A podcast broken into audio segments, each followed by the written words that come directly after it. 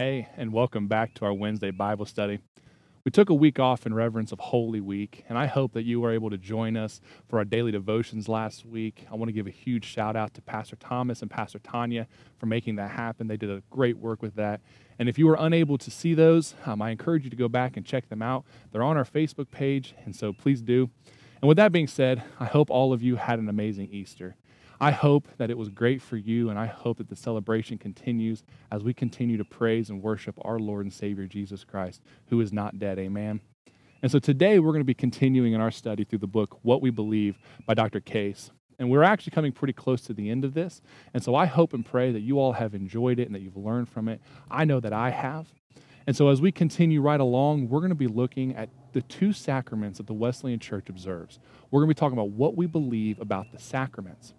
And sacrament, by definition, is a religious ceremony or a ritual regarded as imparting divine grace. And the two ceremonies or the two acts that we hold sacred are baptism and the Lord's Supper.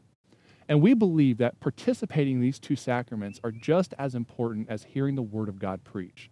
Dr. Case actually said, We believe that preaching the Word of God and observing the Lord's Supper and Christian baptism are twin identification points of the Protestant church whenever they become separated, something basic in, in Christian worship is lost.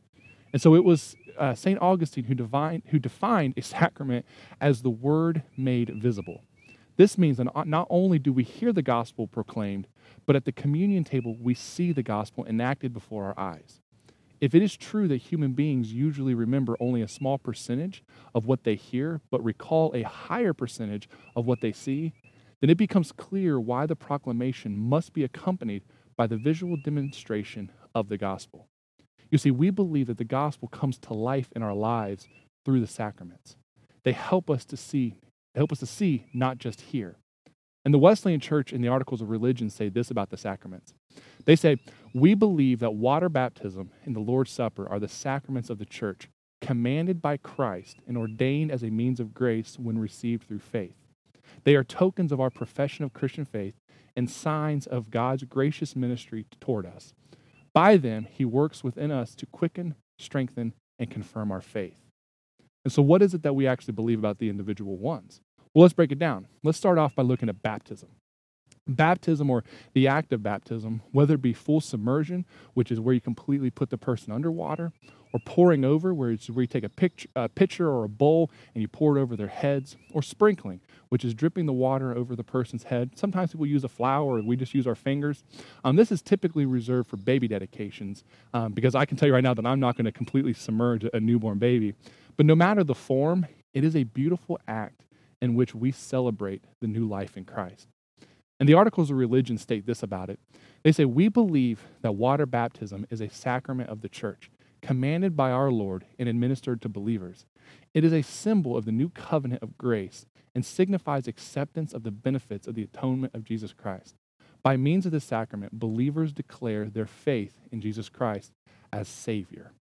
John Wesley said that the sacraments are an outward sign of an inward grace, meaning baptism is not the source of salvation, but it is the outward sign. It is a public declaration of what has happened in our hearts. You see, when we are saved, when we accept Jesus Christ into our lives, He washes away our sins. He cleans our hearts. The old hymn says this What can wash away my sin? Nothing but the blood of Jesus.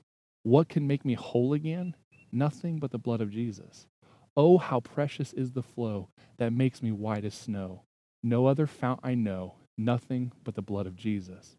You see, the water doesn't save us, the water does not clean our sins away.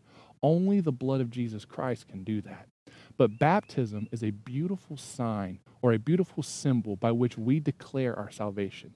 And by participating in this beautiful act, we're actually joining Jesus Christ and we're following his example. Jesus Christ was actually baptized. And we see this in Matthew chapter 3. In Matthew chapter 3, beginning with verse 13, it says, Then Jesus came from Galilee to the Jordan to be baptized by John. But John tried to deter him, saying, I need to be baptized by you, and do you come to me? Jesus replied, Let it be so now. It is proper for us to do this to fulfill all righteousness. Then John consented. As soon as Jesus was baptized, he went up out of the water. At that moment, heaven was opened, and he saw the Spirit of God descending like a dove and alighting on him. And a voice from heaven said, This is my Son, whom I love. With him I am well pleased. You see, all three persons of the Holy Trinity were present during Jesus' baptism. And when we are baptized, we're actually joining in that presence. We are following the example of Jesus Christ. The Holy Spirit is present with us.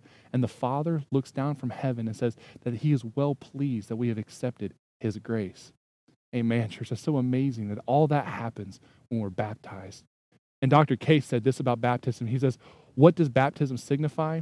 We believe that believers' baptism signifies the following the acceptance of the benefits of the atonement of Christ, a pledge with, with full purpose for the further growth in holy life and conduct. baptism is a sign of spiritual cleansing. That is what baptism is, and that's what we believe about baptism. And because that we hold this, this sacrament so sacred and is such a beautiful means of grace, what I want to do right now is I actually want to extend an offer to you. If you have never been baptized and you want to, please contact us. At the end of this video, all of our contact information is going to be on there. Reach out to us and we will arrange for your baptism because we want to join you in that celebration. So please reach out to us. That's what we believe about baptism. Now, moving right along, the second sacrament that we hold sacred is the Lord's Supper. Now, you're going to hear this used by different names communion, Eucharist, the Lord's Supper, they all mean the same thing. And the articles of religion state this we believe that the Lord's Supper is a sacrament of our redemption by Christ's death and of our hope in his victorious return, as well as a sign of love that Christians have for each other. To, to such as receive it humbly, with a proper spirit and by faith, the Lord's Supper is made a means through which God communicates grace to our heart. Simply put, participating in communion, it does three things. Number one is it allows us to remember what Christ did for us. It is a time of remembrance, and it is a time to reflect on the sacrifice that Jesus made for the atonement of our sins. You see, this allows us to celebrate what happened on Easter throughout the year. We don't celebrate it just on Easter, church. Our God is alive every day. And so, through the sacrament of, of the Lord's Supper, we get to celebrate it whenever we remember what He did for us. Secondly, it is a time of hope.